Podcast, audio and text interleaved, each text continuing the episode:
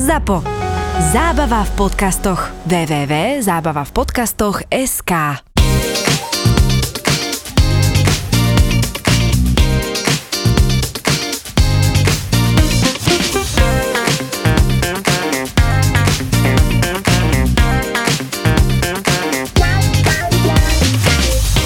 práve v tých 80 rokoch a boli Rolling Stones na turné a uprostred noci mu zavolal Mick Jagger do izby a, a, a povedal mu Where is my drummer? Kde je môj Where bubeník? Áno, kde, kde je môj bubeník?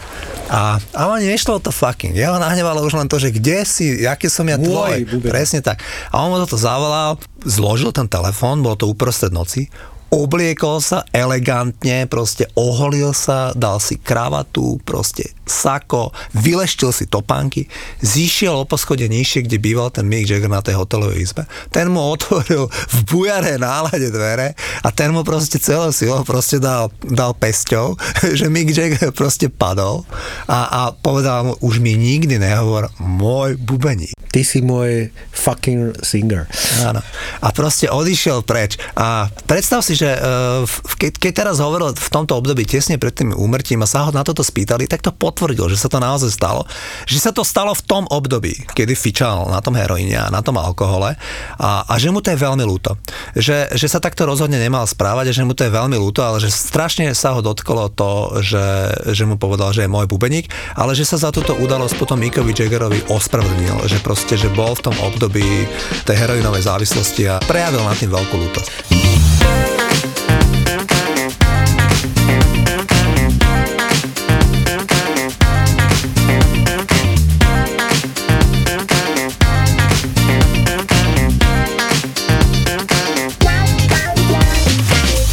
Na konci leta celý svet všetkých nás, čo máme radi populárnu hudbu, sme zaznamenali smutnú správu, že z môjho pohľadu najlepšie rock'n'rollové skupiny všetkých čias, to hovorím o kapele Rolling Stones, zomrel Bubeník. Bubeník Charlie Watts, ktorý bol od začiatku s nimi až do konca s nimi, inak fanúšik jazzu a paradoxne je teda Bubeník rock'n'rollovej kapely všetkých dôb, tak on tam s nimi bol. Tak mi povedz, že ako si ty vnímal Charlieho Wattsa ako člena kapely Rolling Stones? No ako Bastera Kitna, on mal ten e, face, e, tú fyziognomiu naozaj toho komika, ktorý má tú kamennú tvár, ale on bol takým tým nenápadným tmelivom ako tej kapely. Tým, e, že on nebol rock'n'rollová hviezda. On sa vyhýbal všetkému, čo zaváňalo termínu sex, drogy a rock'n'roll, najmä teda tomu sexu, pretože v tých najburlivejších dobách Rolling Stones, keď kedy groupies, to znamená dievčatá, a ktorých jedinou ambíciou bolo poskytovať e, tie najlepšie sexuálne zážitky členom kapely a jej sprievodu, to znamená bedňákom, manažerom a tak ďalej a tak ďalej, tak on odmietal e, sa tohto zúčastniť. A jednoducho on išiel spať a mal takú zvláštnu záľubu, pretože on bol aj grafik, tak údajne on si e, vždycky nakreslil skicu každej postele, v ktorej od druhej polovice 60 rokov spával. A za celý svoj život údajne zaplnil 15 diárov, teda skicárov, kde si kreslil postele, v ktorých nejakým spôsobom prebýval. Čiže Charlie Watts bol ten tmel kapely, ktorý potrebuje mať nejakú istotu, o ktorej viete a nemusíte rozmýšľať, že či je alebo nie je, alebo ako bude, že či sa zle vyspal, dobre vyspal.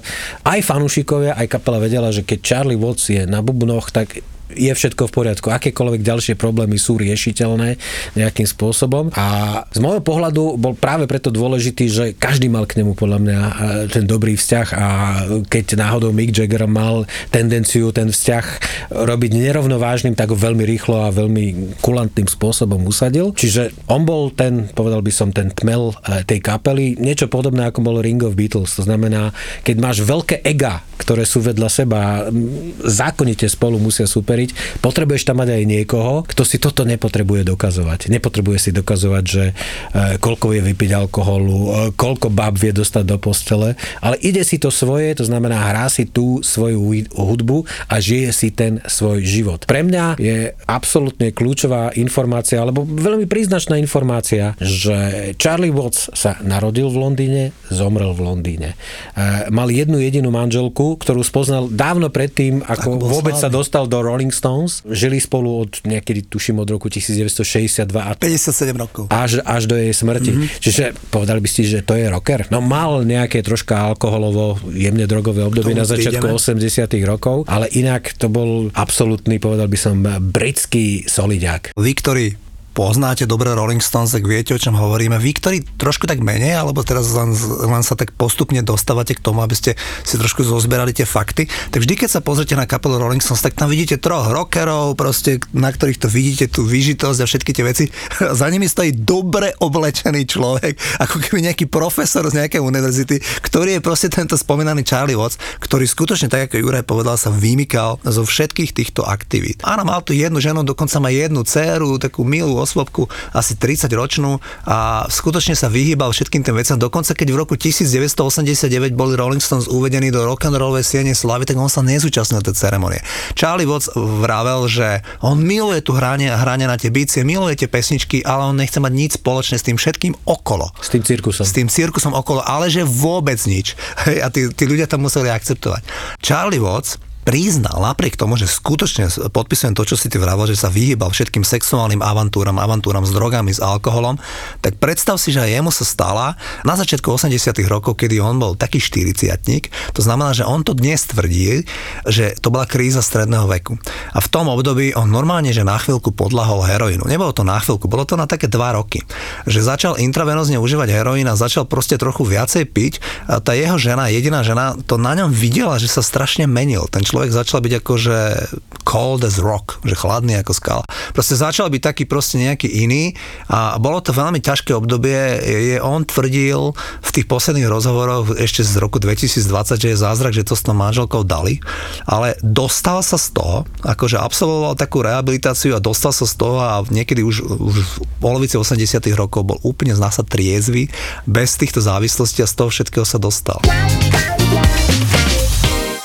Ono vlastne, tá prvá polovica 80 rokov bola svojím spôsobom krízová e, z hľadiska Rolling Stones, pretože po albumoch Tattoo You Undercover of the Night došlo vlastne k nápeťu e, medzi Jaggerom a Richardsom. A to je presne to isté, ako keď v Beatles došlo k napätiu medzi Lennonom a McCartneym. Keď dojde e, v tej základnej zložke k napätiu, tak sa to nemôže neprejaviť na tej celej kapele. Tak ja si tak troška vysvetľujem, že aj toto pomohlo v úvodzovkách Charliemu e, k tej kríze. Konec koncov ten album Dirty Work, ktorý vyšiel v polovici 80 rokov, to bol vytrápený album, ktorý odmietol Mick Jagger vôbec propagovať. Yeah, yeah,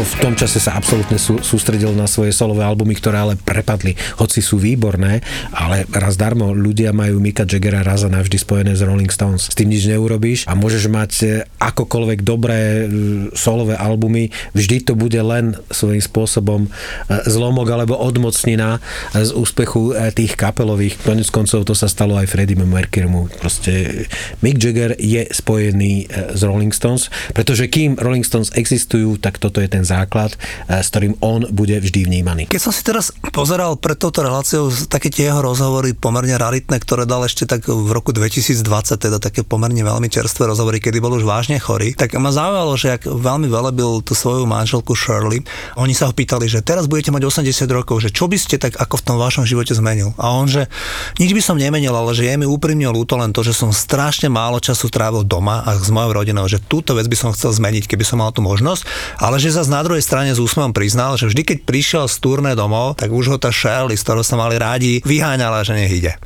A, a druhú vec, ktorú povedal, ja nie som fanúšik Rolling Stones, že ja si nepúšťam doma naše platne, za to moja žena Shirley si veľmi rada v mojej prítomnosti púšťa veci od Rolling Stones. No on celý život dostal verný blues a jazzu a ak si dobre spomínam, ja som to niekedy ešte ako mladý začínajúci redaktorský eleu niekde vypatral informáciu, že on má pravidelný, a teraz už neviem, či na dvojtýždňovej alebo mesačnej báze úvezok v nejakom maličkom klube pre e, 100 ľudí v Londýne, kde hrá jazzové štandardy a jeho honorár je 100 libier a dva drinky. On bol neskutočný milovník, on spomínal, že úplne najviac ho inšpiroval Charlie Parker, prezvaný Bird, akože ten hral s Milesom Davisom. To sú jazzové legendy 40 50 rokov a on bol tým úplne inšpirovaný a do konca svojho života mal lásku e, k jazzovej hudbe.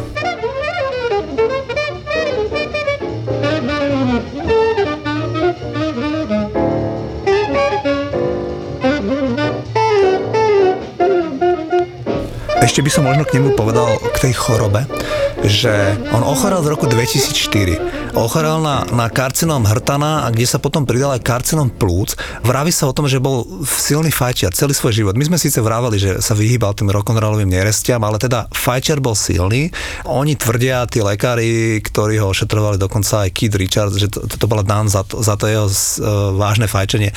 On podstúpil pomerne ťažkú chemoterapiu, ktorá mu spôsobila aj veľa vedľajších účinkov, že mal ten človek veľké problémy aj vôbec s hraním a s fungovaním ako takým, ale v, po nejakých rokoch sa vyšla správa, že ten človek je úplne vyliečený a že by mal byť úplne fit. Tak to aj Mick Jagger prezentoval. Žiaľ Bohu, prišlo tam k návratu toho ochorenia a potom to už malo teda rýchly koniec a, a v lete tohto roku nás opustil vo veku 80 rokov. Charlie Watts nie je jediný človek, ktorý zo skupiny Rolling Stones zomrel. Ty si možno spomína, že, že zomrel aj Brian Jones. Áno. No, Brian Jones uh, bol, mm, ak by sme pripodobnili, pretože vráťme sa do 60 rokov a projekt Rolling Stones vzniklo ako kontra voči Beatles. To znamená, Beatles boli tí pekní, vyfešakovaní chlapci a e, ich manažer, prvý manažer, ktorý bol veľký, Andrew Luke Oldham, to bol veľmi dôležitý človek e, v tých prvých 4 e, alebo 5 rokoch existencie Rolling Stones. Čo je zaujímavé, on bol mladší ako všetci členovia kapely. On mal 19 rokov, keď sa stal manažerom Rolling Stones.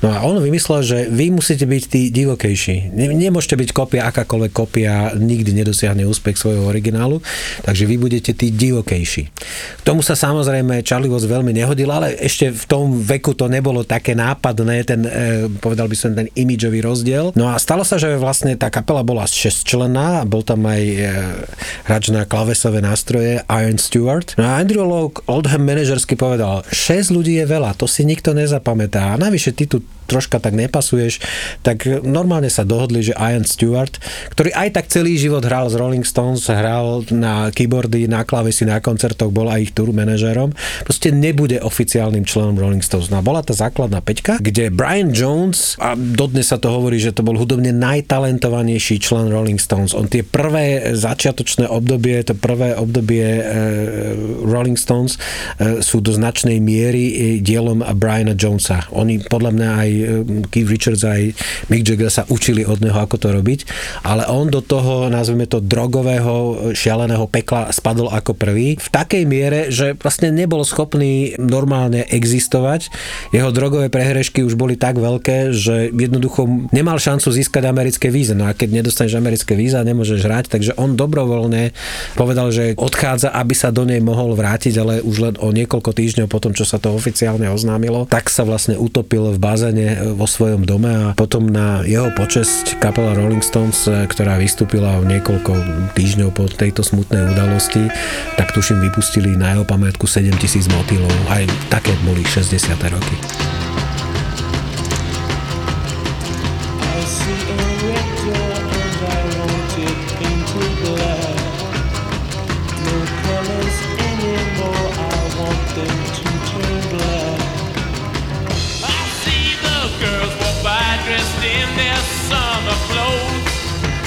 V 69. roku, tesne po smrti, urobili koncert v Hyde Parku v Londýne, ktorý bol for free a na ktorý prišli proste brutálne dávy ľudia. Medzi nimi bola aj Joško Sloboda, legendárny disjokej, ktorý tam mi rozprával, že vo veku 19 rokov mám prvú cestu do zahraničia ako pracovník jednej firmy podniku zahraničného obchodu a že predstav si, ja som prišiel z toho ponurého Československa z roku 69, kedy tu bola naozaj taká smutná doba a že ja som prišiel a ja som tam videl naživo v Hyde Parku ten Rolling Stones, tak to, to mohol byť krásny zážitok naozaj, že pre takéhoto No, človeka. ja chcem povedať, že e, Rolling Stones je neuveriteľný symbol. Symbol toho a v roku 1990 sa stal symbol, že zmena je definitívna.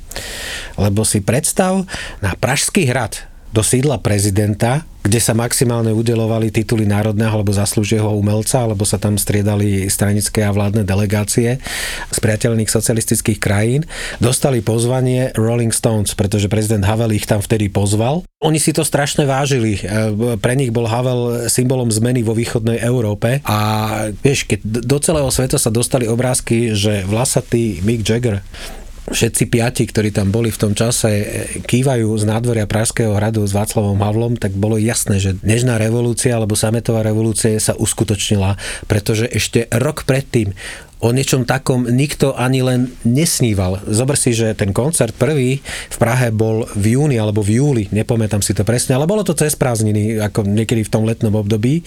No a v lete 89 sa maximálne stalo, že Michal Kocam na Dečinskej kotve si pritiahol mikrofón a povedal, že každý e, národ má takovou vládu, ako si zaslúži a všichni by sme sa mali zasadiť do navrácení e, lidských svobod a práv. Ten obrovský kontrast, čo sa stalo za 365 dní, že z krajiny, kde už síce dožívala, ale ešte fungovala cenzúra a systém jednej strany, zrazu prídeš do krajiny, kde najväčšia rock'n'rollová kapela na svete dostane pozvanie od prezidenta danej krajiny. Pritom e, vzťah rockerov a politikov býva obvykle veľmi napätý a v tomto my sme boli absolútnou výnimkou ako v tomto prípade a Rolling Stones sa stali hudobným zvizualizovaním tej zmeny, tej spoločenskej zmeny, ktorá u nás nastala. Áno, Spomínam sa, ako na konci 80 rokov, presne v tom období, o ktorom ty hovoríš, Miloš Jakeš kritizoval vysoké zárobky československých umelcov, Taková- demonizoval Hanku Zagorovú a, a podobne. Milá odrazu- Holka, ale ona už druhý rok bere 600 tisíc každý rok. A nie jen ona, Jandové, 2 milióny berov. Vidíš, že to máš napočúvané.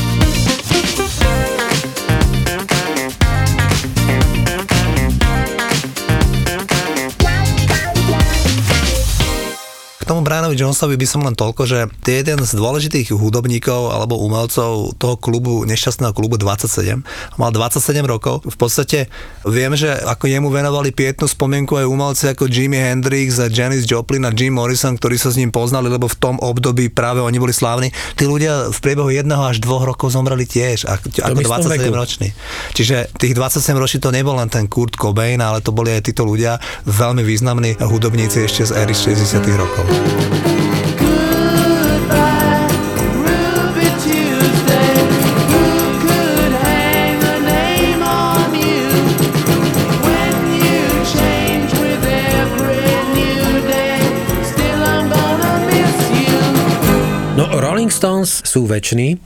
Taký obrovský paradox nastal, keď nastúpil Bill Clinton, pretože vtedy ako bol paradoxný fakt, že poprvýkrát je americký prezident mladší ako Mick Jagger. A mimochodom, mal by som pre teba na záver jednu otázku. A Nech to je táto. Ja som si pozrel nedávno koncert Rolling Stones spred troch rokov Mhm. a my sme sa na to pozerali a zistili sme, že to je neuveriteľné, aby ten Mick Jagger mal také pohybové kreácie vo veku. Počas toho koncertu mal ten Mick Jagger 75 rokov. To je naozaj, že požehnaný vek a rešpektujem, že dnes je tá priemerná dĺžka života sa vďaka Bohu zvyšuje, ale aby niekto bol v hen takej kondícii, to bolo pre mňa nevydalé. A moja otázka na teba je, že čo ty vidíš, aké tajomstvo za to? No, absolútna príprava, podriadenosť tomu, ako Mick Jagger, ad jedné jeho to baví, jeho to nabíja energiou, ale zakončil by som to možno bonmotom, predpokladám, že je pravdivý. Jeho, jedno z jeho detí sa pýtali, že, že čím je váš otec? Tak Mick Jagger, on povedal bežec. Ja ho vidím len behať. To znamená, že on, keď sa pripravuje na turné, tak ako pracuje na svojej kondičke, aby mohol naozaj behať po tom pódiu, tak ako ho ľudia poznajú už niekoľko desať ročí. A možno nie je už tak rýchly ako v tých rokoch 80 ale jeho kondičku mu naozaj môžeme len a len závidieť.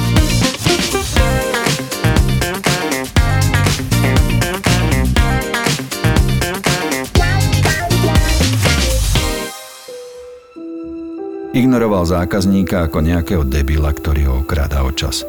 Škrábnem ho? Spýtala sa starca jeho neviditeľná spoločnička. Čo ja viem. Mladík sa díval na polovičný dialog a začal ho pučiť od smiechu. Ale môžem na neho aj dýchnuť, pokračovala. Dýchnuť nie, to už by bolo priveľa.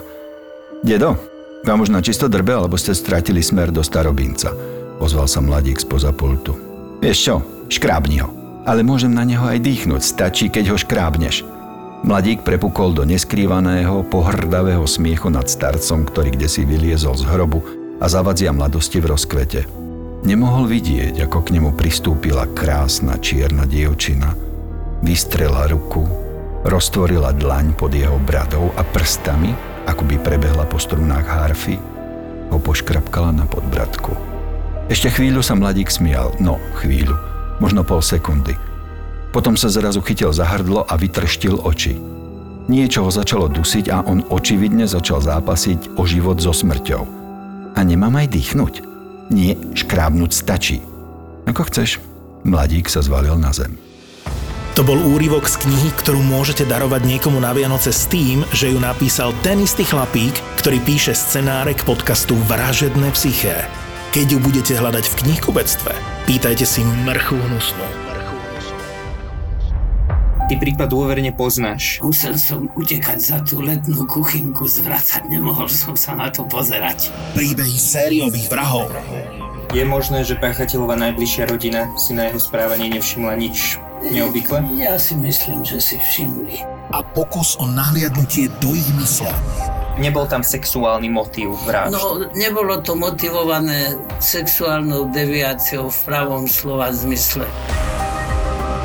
Vražedné psyché. Psyché.